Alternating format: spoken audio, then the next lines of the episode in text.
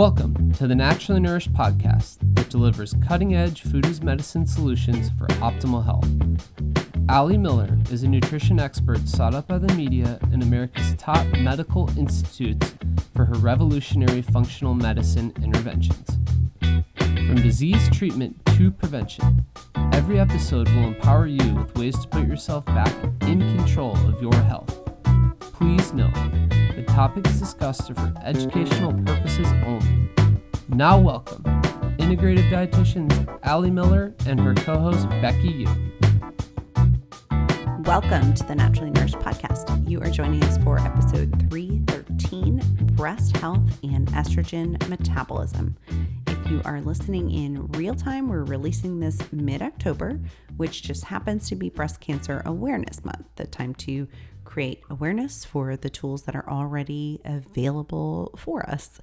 In today's episode, we will be covering updates on breast cancer risk, as well as food as medicine and functional approaches for breast tissue health and hormone expression. Yes, today's episode will be a much overdue conversation, looking back at my first 10 ever episodes in episode number 6, which was recorded in 2015.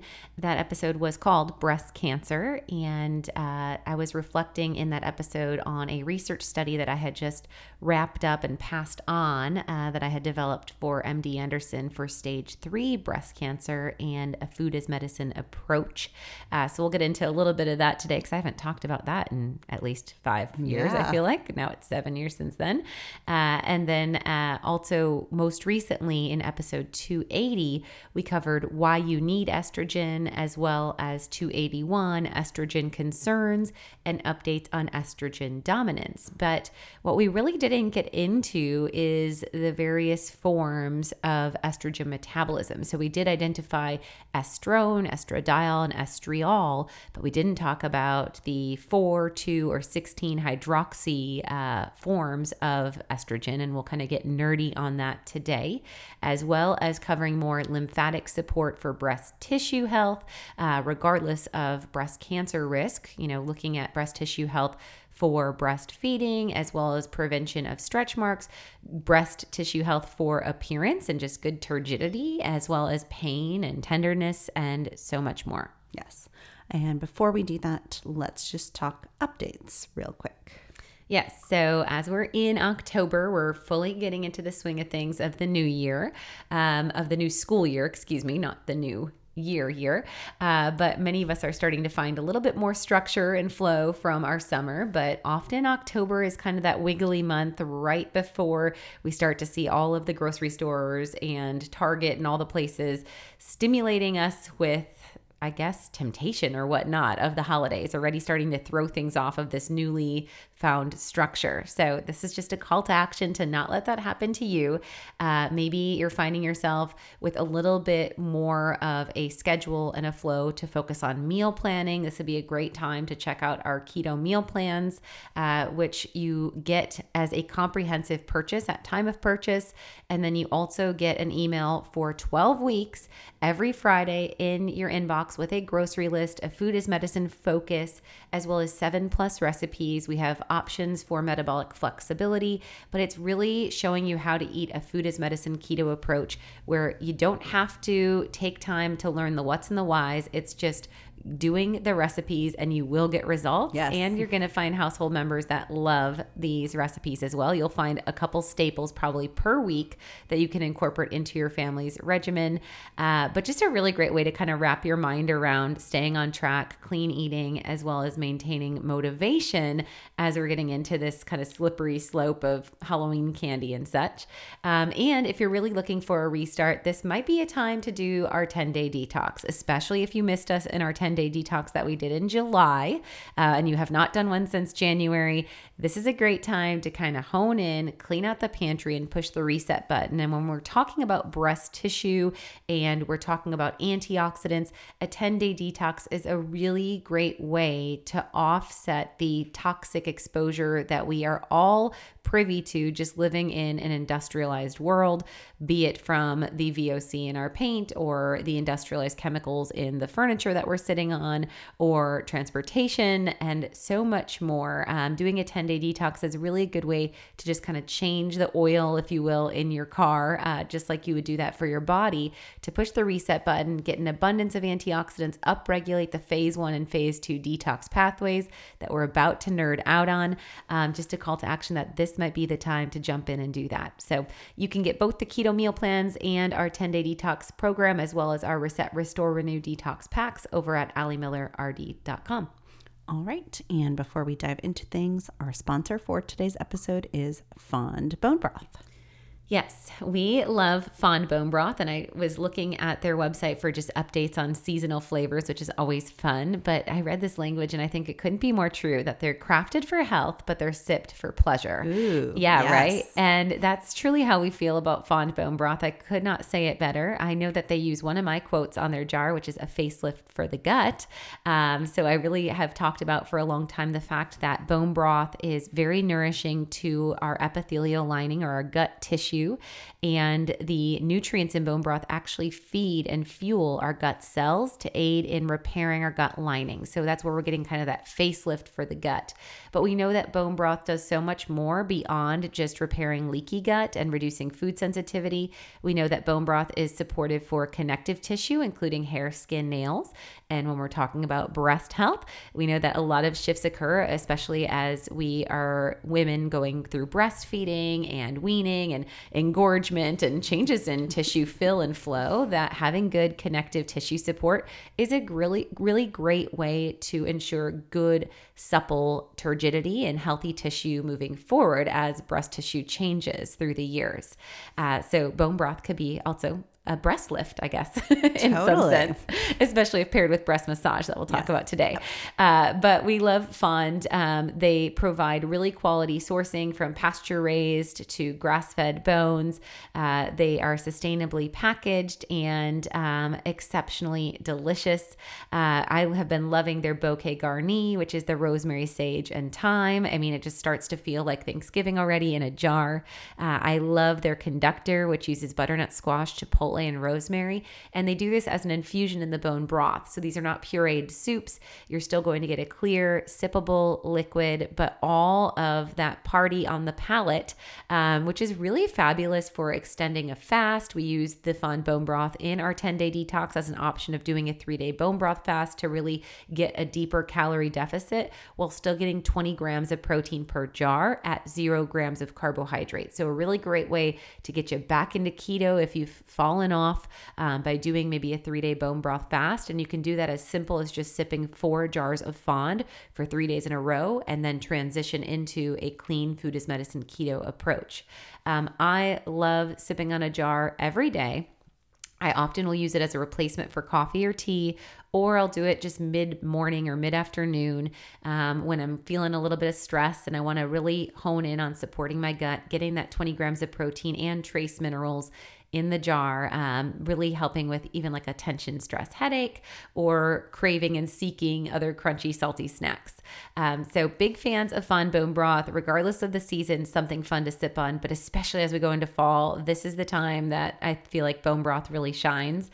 And if you have not tried them, go on over to FondBoneBroth.com/AliMillerRD. Use the code AliMillerRD at checkout over at FondBoneBroth.com/AliMillerRD, and you will save on your first order.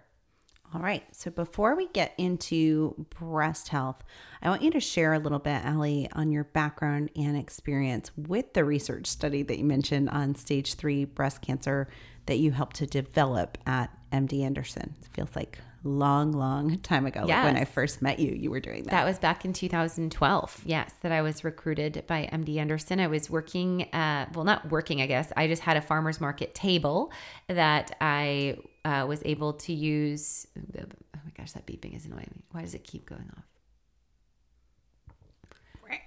Grant! The laundry keeps beeping all the time.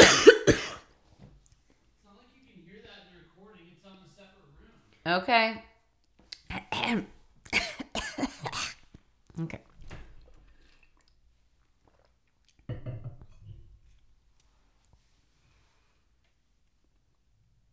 Yes. So that was all the way back in 2012.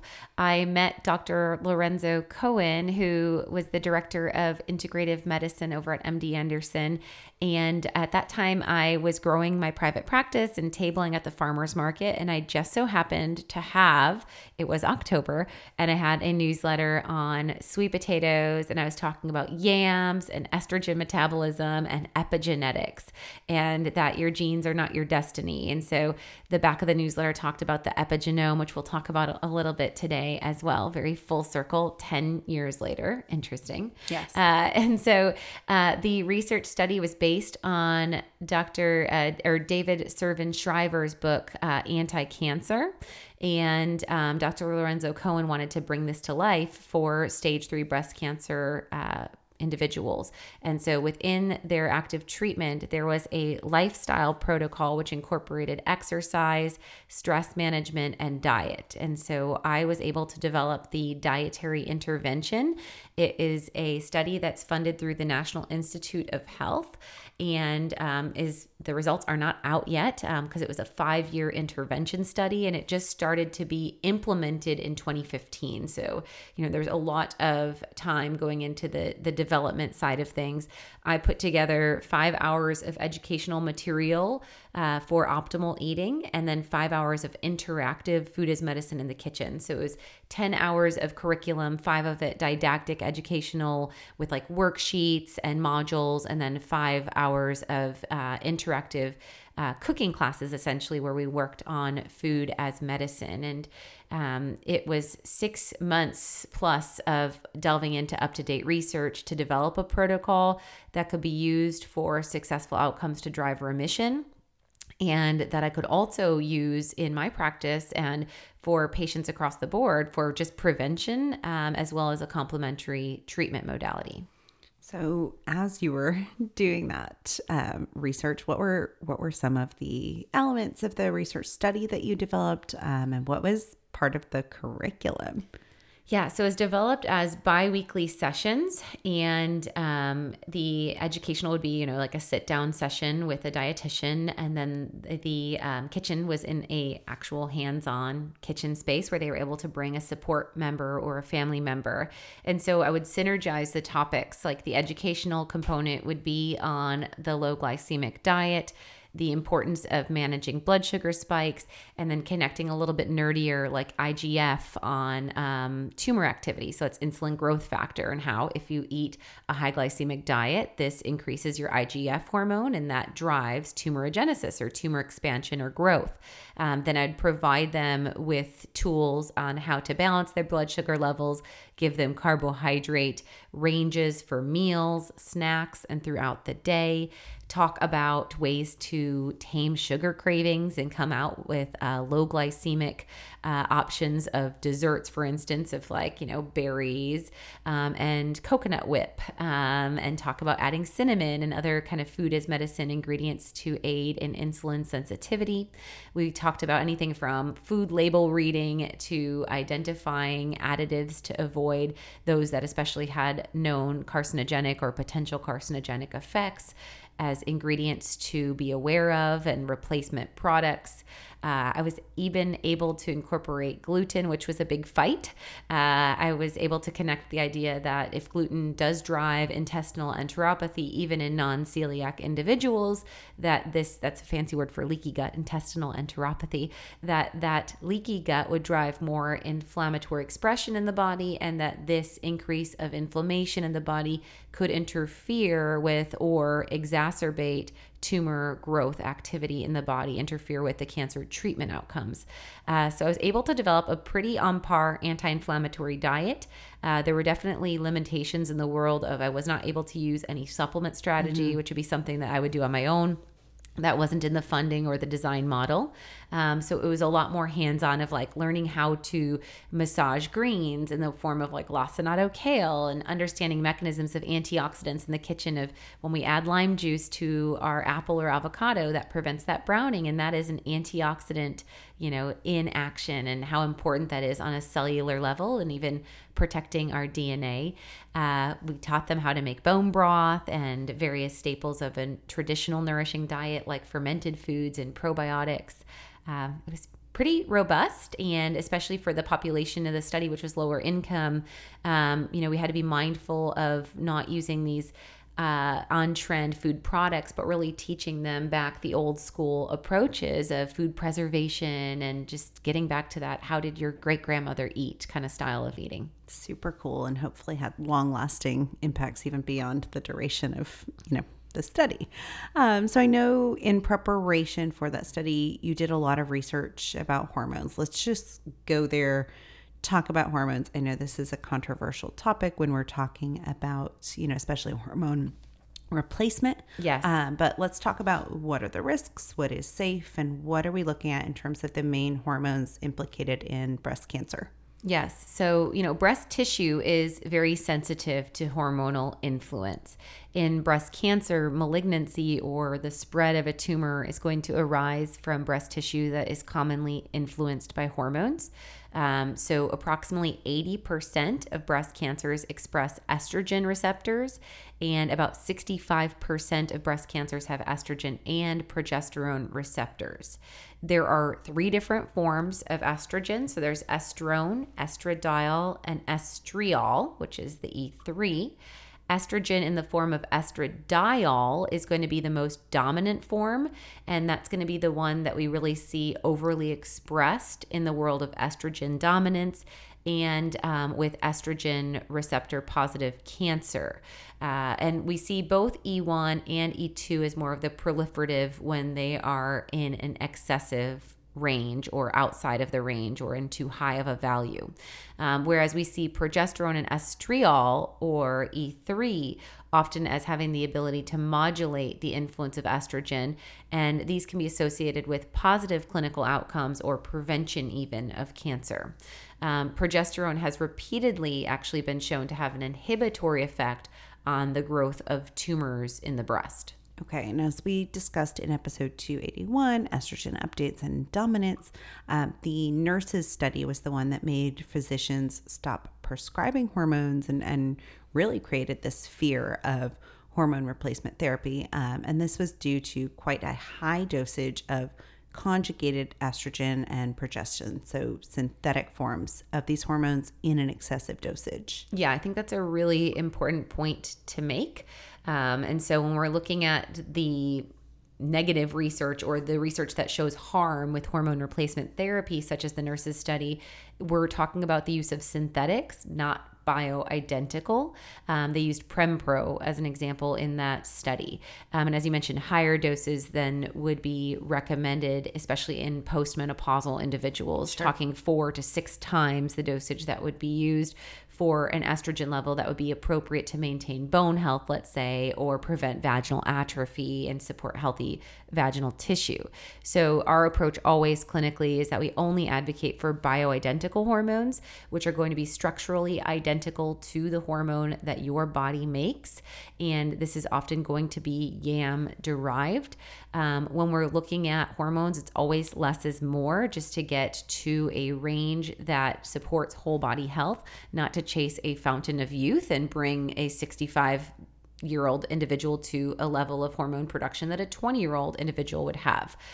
So when we are using bioidentical hormones strategically in the presence of monitoring with lab values and ensuring that we're keeping them in these ideal ranges that are appropriate for age cascade, we can actually see good prevention in research on breast and ovarian cancer. And I think that's really important to call out. It's important to note that even though the hormones are bioidentical or natural, if they are not monitored, though, they still can hold a risk factor. And that's the really important of, you can't just kind of set it and forget it. Sure. If using bioidentical hormone, I've been on bioidentical progesterone for now over 7 years. And I test my hormone levels at least twice a year, yep, if not 3 times a year. And it continues to be a need because I'm a high-stress individual that steals progesterone for cortisol survival. Sure. But, when we're looking at testing, saliva is really the gold standard when we're looking at sex hormone as well as steroidal hormone structures. This includes cortisol, estrogens of all 3 types, as well as progesterone and testosterone. And this is because saliva is going to accurately represent the amount of hormone delivered to the receptors in our body. So unlike serum or a blood draw, is only going to represent the amount of hormone level that is going to be in the form that is going to be bound. And so when we look at our hormones in the saliva, we're able to actually see the free hormone.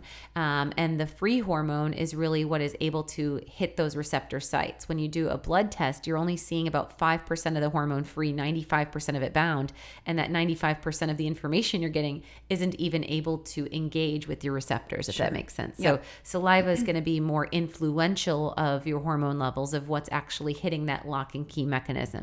If you are hormone curious and or have not tested your hormones, or you're taking pellets or are on a bioidentical or a synthetic hormone, even like the various forms we talked about in episode 201, so it could be a vaginal ring, it could be a topical cream, highly suggest that you run a neurohormone panel.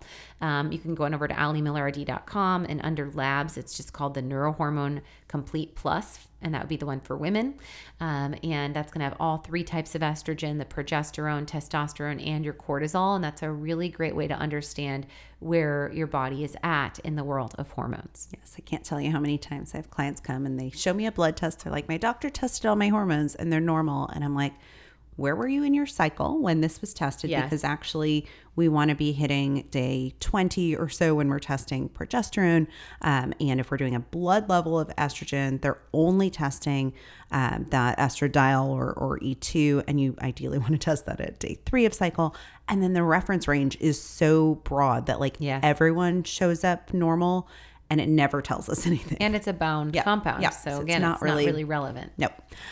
So going a little deeper into estrogen metabolism, so we know that E1 and E2 are going to be more risk factors. But even of these forms, there are more or less reactive metabolites. This was like 2, 4, and 16 kind of random numbers that you were talking about before. Let's get into that. Yes. So it is, of course, well established that the metabolites of estrone and estradiol, or E1 and E2, can exert proliferative effects in the breast tissue. And again, it's more about the way that these hormones are metabolized, as well as the activity of the metabolite intermediaries. And so we're going to get nerdy. Put your little thinking cap on. But the big point is, again, if these numbers in the saliva are elevated, we would anticipate that there probably are higher susceptibility or higher possibility of these harmful metabolites being formed, because there's just more volume of this hormone in the first place. So just to kind of say that as a simple way of looking at things. So the liver, when we look at metabolism of estrogen, we're looking at the liver, and we have called that out. The liver, remember, is the gland that's going to aid in hormone production as well as hormone metabolism. So during phase 1 metabolism, our E1 and E2 are going to be metabolized to the intermediary hydroxy forms of estrogen.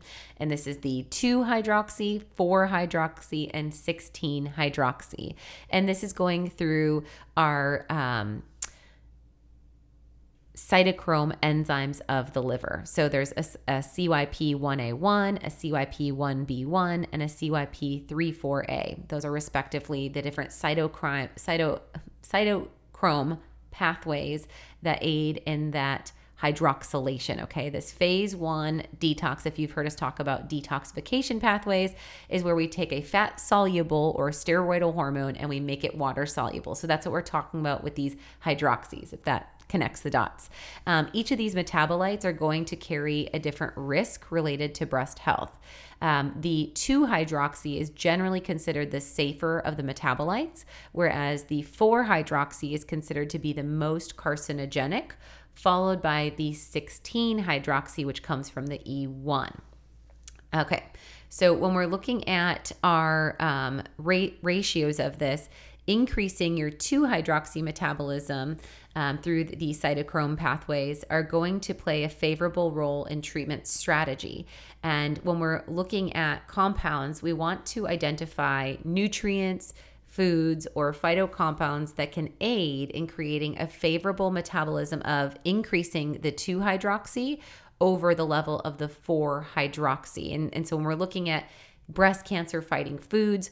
Often that is that metabolic pathway. Yes. So the good news here is that when we're talking about metabolites, that means that, it's something your body produces, but it's modifiable. It's not, set in stone that you're going to produce one over the other, though there might be genetic elements, which we'll get more into that space.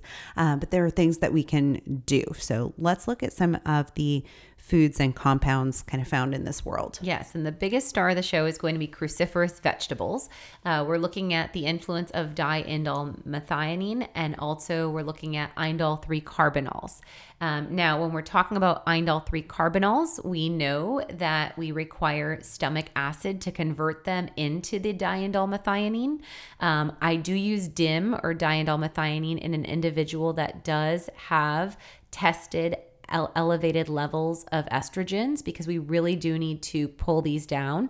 But on a supplemental approach, if we have not tested, I'm always going to lean on an indole-3-carbinol, especially one that dances with sulforaphane and myrosinase. So our Brocco Detox is one that I would bring in twice daily with food as a preventative without known testing, especially for an individual that has a past history personally or a family history of breast cancer. That Brocco Detox is going to be the most promising direct tool for estrogen regulation. It has sulforaphane, which is the unique antioxidant from broccoli. It incorporates both broccoli seed and broccoli sprout in the formulation, and this is going to both aid in that hydroxylation increase of the 2-hydroxy, which is the protective form, while also supporting phase 2 detoxification, which we'll get to in a moment, and that's excreting that excess estrogen. So you're both going to ensure the estrogen that is in the body is in the safest form, and then that we're not getting an excessive amount of estrogen circulating in the body. We know that sulforaphane has been shown in research not just to reduce excessive estrogen, but that it can also protect the toxicity of our cells from free radicals, which are what can really drive that mutagenic process of cancer risk in the body.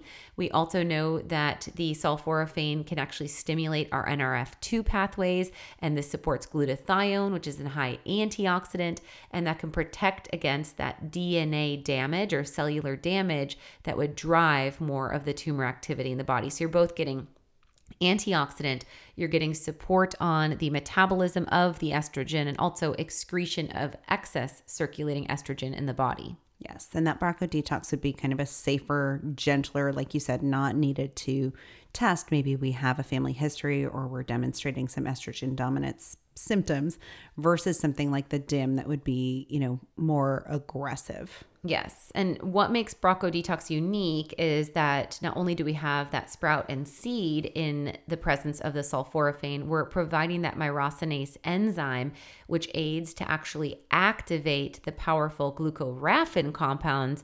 And these are what create that sulforaphane for cancer and pathogen fighting. So we've even talked about how Brocco Detox can be used to fight against H. pylori, but really this would be a big role on estrogen balance and antioxidant effects. Yes. So one twice daily as a baseline. We would go up to 4 daily for sure if dealing with past breast cancer or current breast cancer treatment time. And then other actual food compounds that we can consider, as well as supplements in this process of estrogen metabolism. We've seen positive outcomes from all of your morning beverages, so coffee as well as green and black tea. So these would be good things to keep in the mix. Resveratrol is one that shows really promising ability to keep that 2-hydroxy metabolism. We've seen andrographis as plant medicine consideration. And then in the world of our wild fish, astaxanthin, which is the antioxidant in wild caught shrimp, as well as wild salmon, any of that pink pigmentation, and fish oil itself, the EPA and DHA, can be very supportive of both reducing inflammation and aiding in supporting that healthy metabolic pathway. And then the sulfur in the garlic and allium family would be also good choices, and these would lean and extend into that phase 2 detox process as well. Okay, just as we've discussed with our various episodes on detox, when that phase one enzyme pathway is upregulated, we can see formation of more free radicals, which means we're going to need both antioxidant support as well as phase two sulfur-containing amino acid support to help kick those toxins out, right? To get them safely out of the body.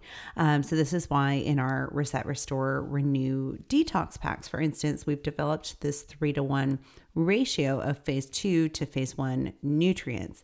And then we include an antioxidant pill to offset the free radical impact. Absolutely. So, you know, you're getting that through the 10-day detox diet where we're getting an abundance of anthocyanins and your berries, and we're getting you on green tea and such.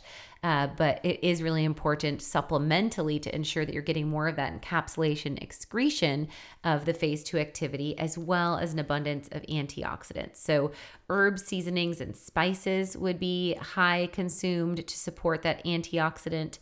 And so doing things like a chimichurri sauce, or bringing in ginger to your green smoothie, or adding in turmeric, or doing our turmeric lemon shooter would be a really great form of that liver support while you're getting that high antioxidant. And we're looking at any range of bioflavonoids, which is going to be in your citrus family, to your thiols, which is in that garlic, onion, cruciferous family, to your carotenoids, which is going to be in your watermelon and your sweet potato and your carrots.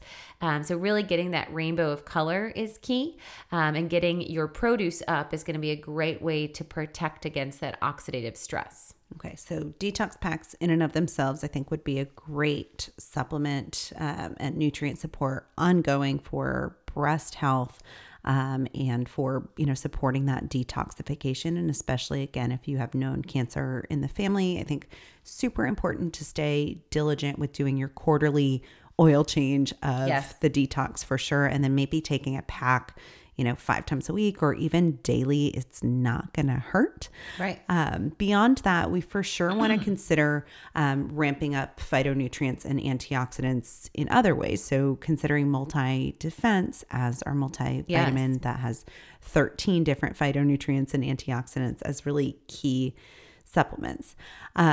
Before we go into other supplement support, let's just cover real quick on how phase two detox works and engages in estrogen metabolism. Yes. And I would say, just pausing on that multi-defense, I think that that's really what makes it unique over, of course, any other multivitamin on the market, is that phytonutrient antioxidant blend and just an easy foundation. That's why we have that in our Wellness Essentials bundle. Not only are you going to get those phyto compounds and antioxidant blend, which includes resveratrol and the green tea extract and pomegranate, we're also going to get those minerals that serve as antioxidants like selenium and manganese.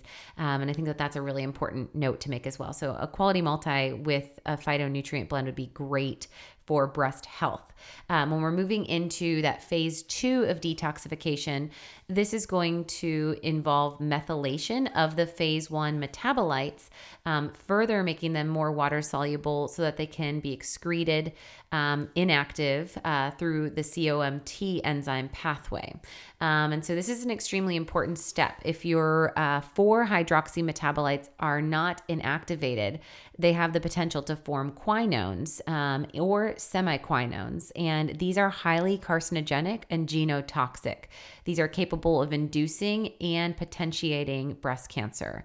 So again, if your 4-hydroxy metabolites, which are already of a higher risk factor, are not inactivated and detoxified through phase two detox support, you have the ability to form these harmful quinones and semiquinones, which are known to be genotoxic.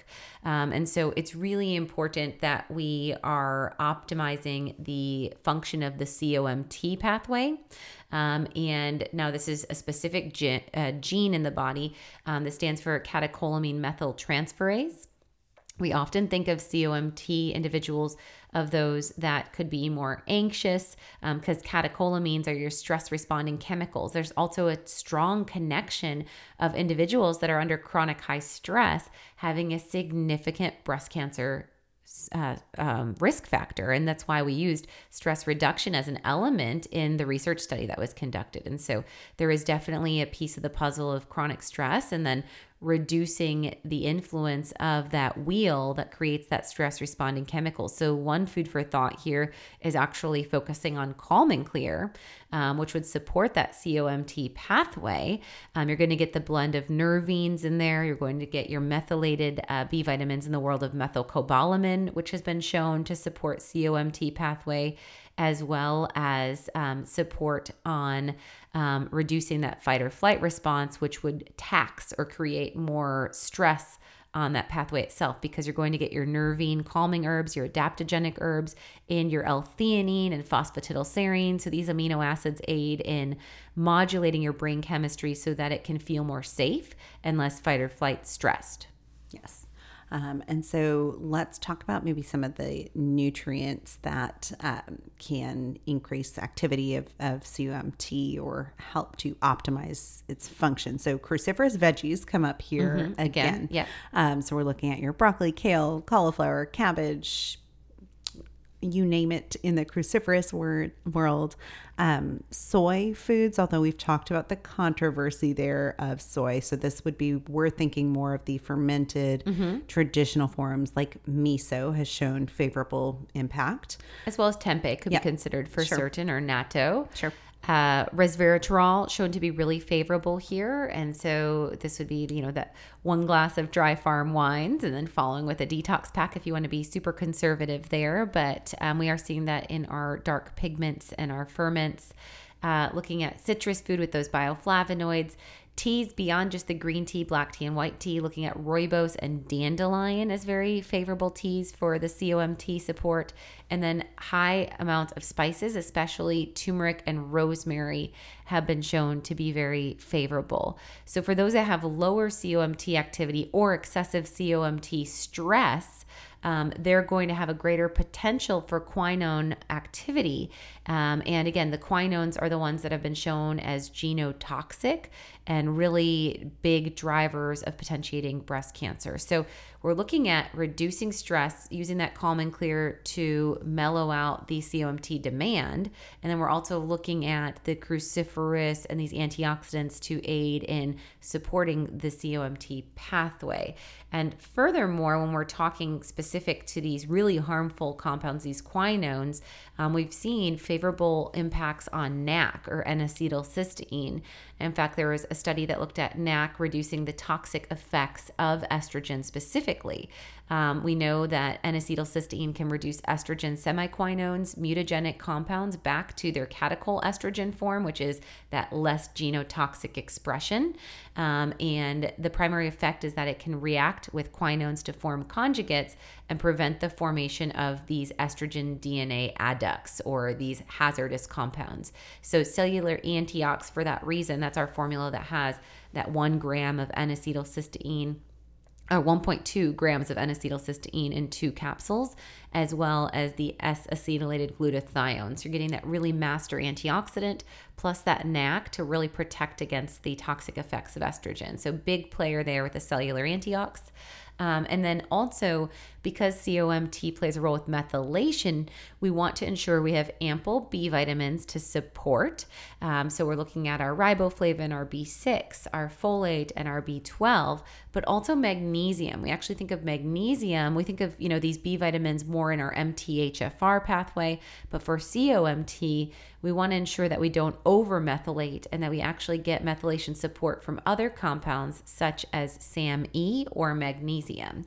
And that's why the reason in our Calm and Clear, we only allow that methylcobalamin, but we do not have methylfolate in there. We've actually seen some studies where if you over-folate, if you over-methylate with folate, that in fact can drive proliferation. Sure. And so we really keep the methylated folate just in our multivitamin and our B complex, but then if you wanted to dose higher for stress support, we're ensuring that the Calm and Clear is free of that methylated folate. So just a little bit of a call out to that. Yes. And then for the magnesium, we'd be looking at bringing in relax and regulate, which beyond supporting, methylation, actually has been shown, especially the myo-inositol, yes, to have a wide range of anti-cancer effects. Yes. Yeah, so you're getting that magnesium to aid in methylation, and that COMT pathway regulation, and it's that magnesium bisglycinate, which is the more neuromuscular support, aiding in that stress response. But then myo-inositol, the other ingredient in our relax and regulate, has been shown to exert a wide range of anti-cancer effects.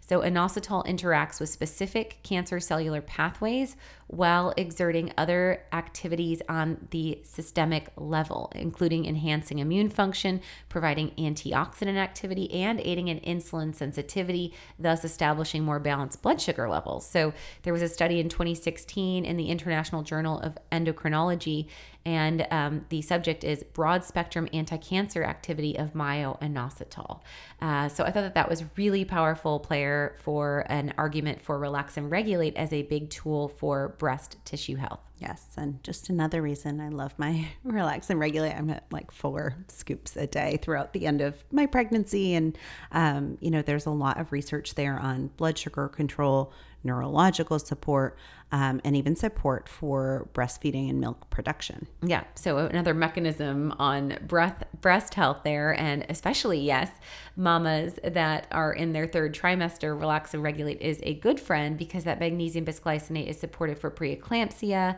And then we know that as stress response, when we're looking at cortisol excess as a risk factor, that also can have influence on baby in utero. So something to really manage as a stress responder. Yes. Okay, so back to estrogen and breast health, just kind of tying together estrogen levels with detox. It's important as it plays a role ultimately with what biological activity that yes, estrogen is going to have on the body or how it's metabolized. So the conversation of estrogen metabolism hasn't been maybe this thorough on the podcast, but we have covered somewhat the role of like flax seeds, for example, on estrogen. Yeah, and that was exactly looking at these different forms of the hydroxylation or the hydroxyl forms of estrogen. So there was a study that looked at postmenopausal women, and they compared an equal amount of the impact of the soy to flaxseed to look at the phytoestrogen metabolism. And they found that the urinary concentrations of 2-hydroxyestrone, but not of the 16-alpha-hydroxyestrone, increased significantly in the flaxseed group. In the flaxseed group, the ratio of the 2-hydroxy to 16-hydroxy was positively correlated with urinary lignan excretion. In the soy and the placebo groups, there was no significant correlation. And so the supplementation with the flaxseed modified the urinary estrogen metabolite excretion to a greater extent than we see in an equal amount of soy. And this is why I would fight for flaxseed over soy, because soy can have that phytoestrogen activity, but may not have that favorable ratio of increasing that protective 2-hydroxy. And so that's what we saw specific to the flax. What was really cool also is they looked at post-menopausal women, and although there was this less dominant expression of estrogen, there still was no negative effect on bone cell metabolism. And so they still got the benefit of the phytoestrogen with the flax in a safer metabolite. Got it. Okay. And that could be added, to shakes or smoothies or stirred into yogurt, coconut yogurt, even like in nut butter balls. Yeah. Pretty 2 tablespoons of brown flax, 1 to 2. I think would be great. Yeah. Awesome. And beyond diet and nutrients, which can have a role on our genetic expression, obviously, we know that lifestyle can as well. And we need to include here environment. We need to include stress, which we've talked about quite a bit. Let's just touch on genetics beyond COMT and how epigenetics matter. And let's talk BRCA, because I think that's a big part of the conversation. And I don't know that we've touched on that prior. Much. Yeah. Yeah. So, you know, when we're talking about the epigenome, this is, I think, a very empowering concept to the individual because it states that our genes are stagnant. You know, you have your 23 chromosomes from mom and 23 from dad, and that creates your double helix of your DNA. And your genes are not changing. So you can do a genetic profile on our website, which we can link, which does look at COMT and does look at MTHFR. And this can tell us potentiality. It also looks at things like SOD or superoxide dismutase pathways to look at detoxification. And I think it is at some level important to know that your genes do create an opportunity, or they do create maybe an Achilles heel, if you will. So knowing your genes can give you an understanding of potential risk factor, but it is not an end-all be-all. It's kind of a choose your own adventure or an opportunity. Our epigenetics are basically the concept that our environment, which includes our toxin exposure, our stress levels, our nutritional status, our diet, our sleep patterns, that these influences are above the genome, and they have the ability to actually turn on or upregulate or downregulate and turn off specific gene expression pathways. So someone could have a gene that is positive for breast cancer, but based on their epigenome, it may not be expressed or activated. And so when we're looking at oncogenes, oncogenes are overactive genes or accelerators, whereas tumor suppressor genes act as brakes on the growth of a tumor, if you will. And so we're talking about BRCA1 and BRCA2. These are tumor suppressor genes.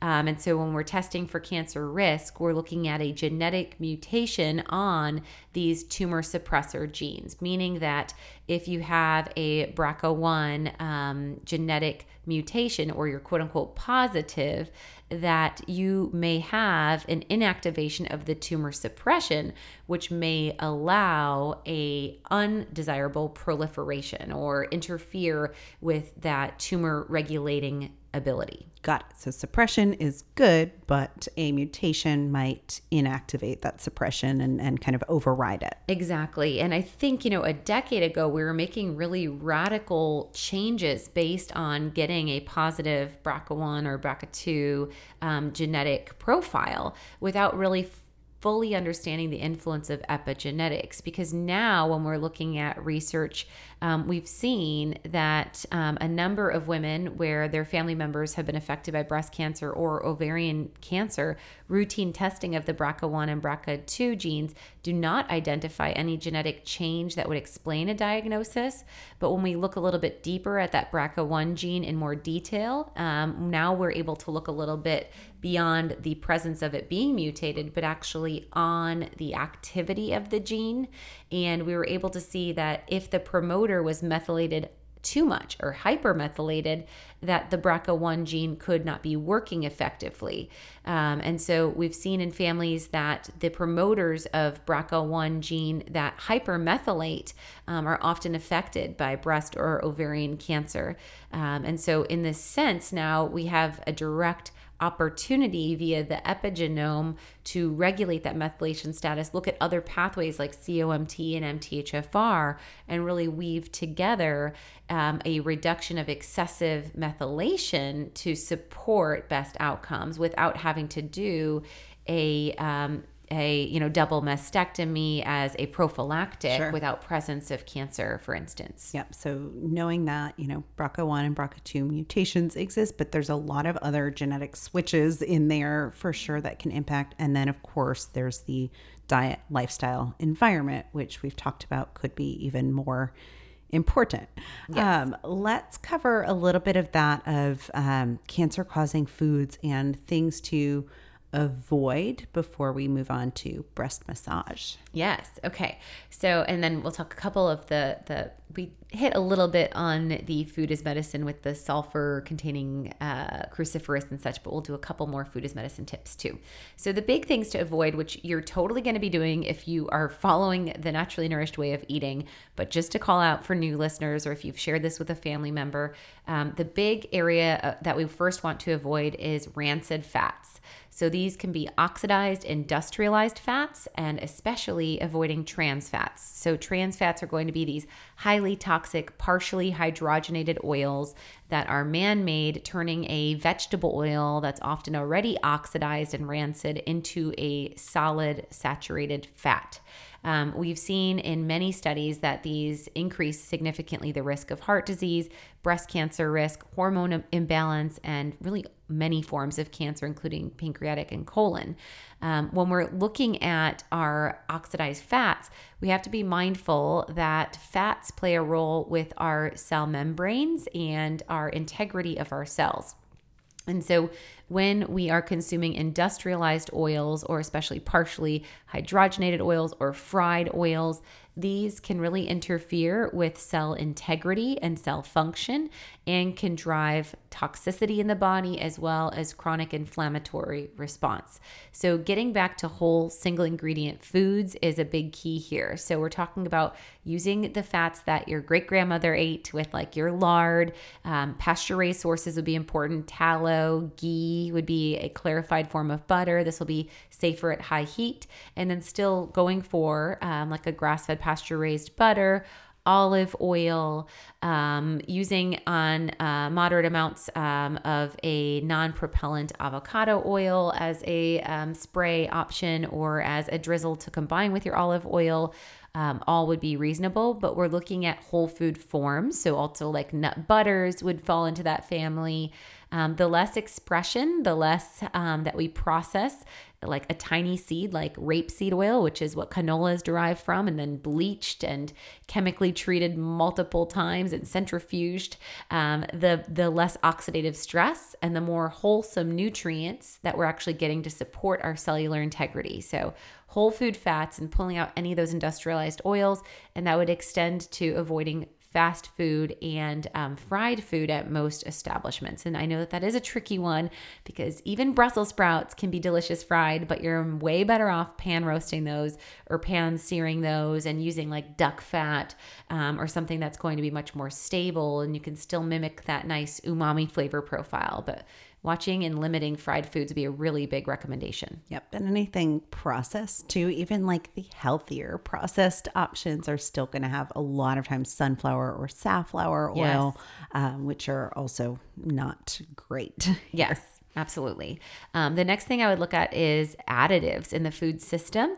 So we know that our country allows so many ingredients that the European Union bans. We just talked about this in our last live detox class. So again, I think this is a good time to jump in and do the 10-day detox and just remind yourself about like what is a whole food. But we know even to the level of like petroleum-derived food colorants that these synthetic compounds, not only do we see a risk factor associated with ADHD and attention deficit and migraines, we also know that petroleum-derived food colorants can actually bind to estrogen receptors and can interfere with hormonal balance, driving an increased risk for estrogen-related cancers.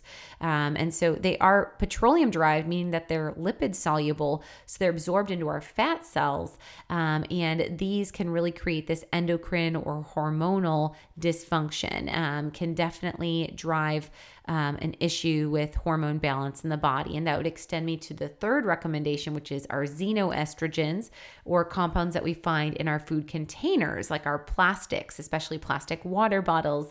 We can link our water episode about best water to go for in the household. But xenoestrogens are going to be synthetics that are estrogen mimicking compounds. They leach into our food and water supply, and especially in higher acidic foods, we can see, or like thawing out and cooking in the microwave in plastic, we're going to see high amounts of these xenoestrogens leached out, and they have that very unfavorable influence on your estrogen metabolism. Yes, and please stop drinking out of plastic water bottles. Switch over to stainless steel or glass as a more sustainable option for the environment, but also to reduce that xenoestrogen influence. Yes, and again, we'll link the water episode where we talk about household filtration options that you can do just under your kitchen sink, as well as places that you can order from glass water globes to good, better, best in various budgets. So there's definitely a solution out there. Yes. Just to round out some other food as medicine, and then we'll get into some lifestyle, including breast massage. You are really looking at, as we mentioned, just like with the multi-defense, the phytonutrient compounds. So antioxidants, these plant-based compounds are going to protect our DNA and protect our cells from the oxidative stress of the free radicals. And so we know free radicals are formed from estrogen metabolism alone now, right? That's those quinones that I was speaking to. And so we're looking for sustainably grown or organically grown produce. We know that when the plant has to defend itself from pests and insects and such, that it builds up a higher shield of antioxidants. And so eating fresh fruits and vegetables from your farmer's market and growing in your own garden are going to have a really high antioxidant capacity. And we're looking for at least 5 choices of produce per day. Really 5 to 7 is the recommendation. So getting that 2 to 3 cups of leafy greens, getting in an abundance of herb seasoning spices, your rotation of berries and your bioflavonoids and your citrus. And then of course that cruciferous family would be a big hit. And I gave cruciferous vegetables their own category here because we know that the sulfur containing cancer fighting compounds abundant in our broccoli, cauliflower, cabbage, Brussels sprouts, bok choy, kale, and arugula are really favorable for both that metabolism into that staying in that 2-hydroxy, as well as the excretion through the phase 2 detox pathways. And then something that we really didn't hit on beyond the world of flaxseed is fiber. So we know that both soluble and insoluble fiber are going to have a role in cancer prevention. And these are going to be abundant in your whole foods of your produce and nuts and seeds and spices. But really we are looking at good amount of soluble fiber to aid in serving to gather excess circulating estrogen and excrete it through the stool.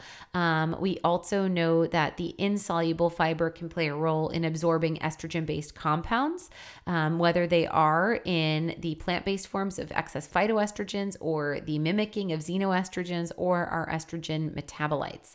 So both that gel of the soluble and that kind of binding of the insoluble are going to play a big role significantly in cancer prevention. In fact, we've seen that research studies show that women that consume 30 grams of fiber daily have a 32% risk reduction compared to those that consume only 20 grams and have only a 2% risk reduction. So really getting to that 30 to 35 grams of fiber a day, adding in those 2 tablespoons of ground flaxseed, and then definitely considering our phytofiber, which is going to have cranberry seed extract, as well as some of the carotenoid-based compounds like the carrot fiber and some of those flavonoids and like the citrus peel. You're going to get, as it is called, phytofiber, plant-based fiber. So you're getting both the antioxidants and the fiber in one, and that would be a really great thing to throw into smoothies or shakes. All right. Breast massage. Shall we talk about it? Let's talk about breast massage. So breast massage is something that when I was putting together this episode, I'm like, okay, I have to get back on it. I was doing it a little bit after we had that episode with Susan Bratton. Susan Bratton? Yeah. It was a couple of Valentines ago. It was a steamy episode about, sex as medicine, essentially, and the health benefits of sex and maintaining sensuality. And she referred to her breasts at one stage as weasels in tube socks. After breastfeeding, yeah. Yes, how you lose that turgidity and how you need to stimulate blood flow in your lymphatic system and in your breast tissue specifically, that through touch and massage, you stimulate blood flow, and this actually can aid in improved breast appearance. And I swear that I did notice like a more fullness in my bras when I was good with breast massage. So I'm going to use this episode as an accountability measure and report back. But I have not done it for quite a while. And I think that it is a really important piece of breast health. You can use breast massage as a tool for many purposes. So one could be improving breast appearance, because we have seen that this can help with appearance of saggy breasts, again, driving that blood flow through massage. Breast massage can be helpful for identifying breast cancer. easing sore muscles, as well as improving a breastfeeding experience. And there is a lot of research, especially doing breast massage, even right early postpartum, like right post-delivery, to help both with the quality of breast milk as well as the breastfeeding experience, less mastitis, seeing actually even changes in the solids and the lipids and the casein concentration. I mean, I remember how dense my breasts were, and I know that it feels unappealing, but I think that I'm going to recommend you do it, Becky, this time around. You had a rough go at breastfeeding with Noah. Yeah. I think that this is something you need to do. I did, and I already feel like they're like super full and hard as a rock and won't let Byron touch them, but I guess self-massage is more fair. Yes. So, I mean, I know that always like post-shower, when breasts were a little bit softened and you're like squirting milk out in the early days. Yeah. But massage is going to help with engorgement, plugged ducts, and mastitis, as well as, of course, ensuring healthy breast milk production. So I think that's a huge thing for mamas that are listening. And then beyond appearance, we're looking at lymphatic system support. So, your breast tissue extends all the way to under your armpit area. And that's where many of the lymph nodes, some of us can even feel our lymph nodes in that area, where we'd want to massage to stimulate the lymphatic system and support detoxification. Remember, your lymphatic system is really like the sewage system of the body. And so it's responsible for moving out toxins. And we'll know after illness often, or maybe surgery or something like that, we can feel a little bit more of a buildup of waste. And this is where, especially with breast cancer treatment, we'll see more lymphedema, maybe following treatment in that area because there is more toxicity, or following mastectomy because some of those lymph nodes are going to be modified, of course, at that time. But a lymphatic drainage manual massage can really be supportive to support detoxification. We've seen that more than 1 in 5 people with breast cancer develop lymphedema, and this can include swelling in the arm, breast, or chest, and that can result also from, again, surgery or radiation. Often we'll use chest compression to relieve the swelling, but there are studies that support combination of bandaging plus massage to actually greater enhance outcomes and have more significant improvement than just the bandaging. So moving and getting that manipulation is really key. And even if you don't have lymphedema, or you didn't have anything related with breast cancer, breast massage can help your body to get rid of toxins as a good preventative and just overall support for lymphatic system. And then in the world of sore muscles, beyond just looking at your pectoral muscles and use of like chest presses or using chest muscles for your arms in like pull-ups or push-ups and such, beyond your pectorals as strain from exercise, the pectorals can also develop tension in the back. And so often if you're just getting a back massage, then you'll actually overcompensate and hold more chest tension. And so your brain will like sense the tension in your chest when the tension in your back is alleviated. So ensuring that even when you go get a massage, if you don't want your masseuse to massage your breast that evening, doing a breast massage would be a good full circle to ensure that you don't then compensate and bring back that tension. Yep. And I know our friend Colette makes this like lovely breast oil, but there are breast oils that you can use that make it like a more... So by the time this airs, I'll try to get a link to her breast oil. This is what I use. So it has mustard seed oil as the primary base. So you're getting all of those detox-supporting brassica cruciferous compounds, really fabulous liver support. And then again, that phase 1 and phase 2 detox support from the mustard seed. She puts pomegranate peel in there, and pomegranate aids also in both pathways, and then frankincense essential oil.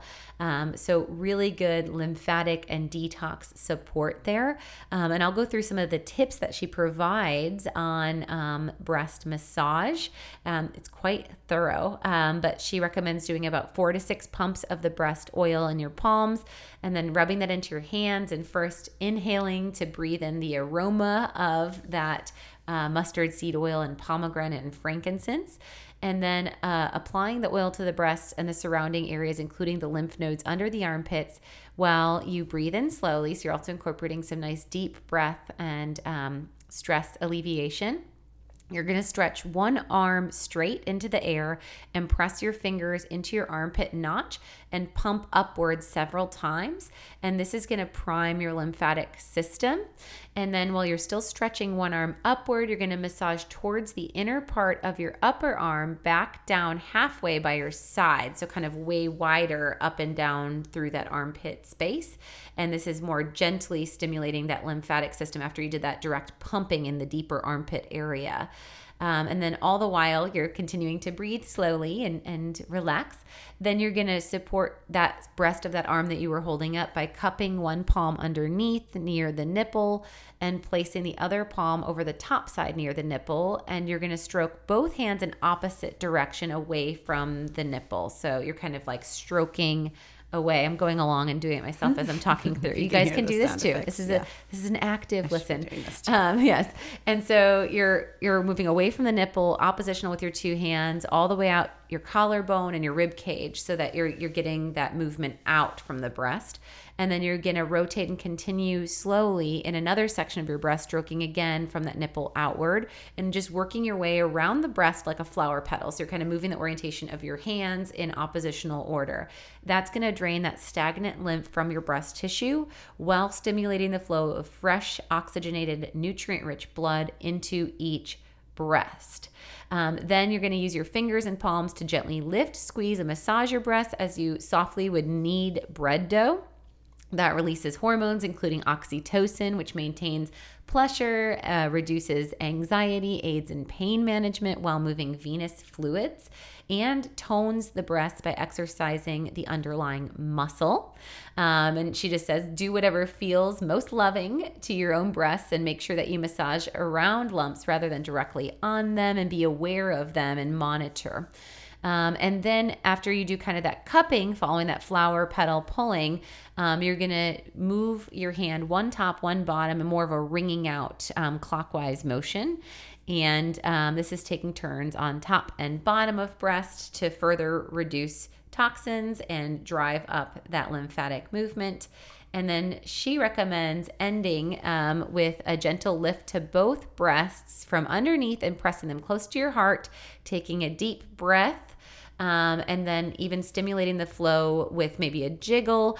We do this often in dance of like shimmying. That definitely stimulates and moves lymphatic tissue. And that's where we probably have heard, like individuals that sleep with a bra on, that's not good for your lymph because you're compressing too much. So movement and jiggle. And then she notes even like nipple pinching or pulling can even further stimulate that oxytocin. And then you'd switch to the other armpit and the other side.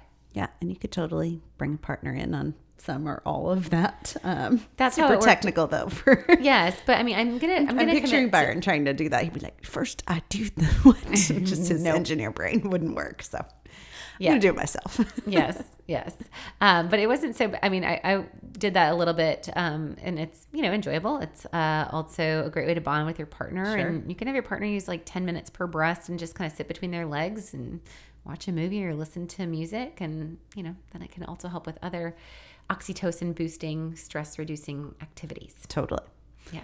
All right. And then you mentioned not sleeping in a bra. I think that's huge. And also looking at what types of bras you're wearing, trying not to do any of the underwire types of bras that like cut off that flow. Yes. And spending as much time without a bra on, or just wearing like a looser shelf bra, tank top whenever humanly possible. Yes. So movement, allowing movement within the breast tissue, but then also as lifestyle support, we're looking at physical activity movement.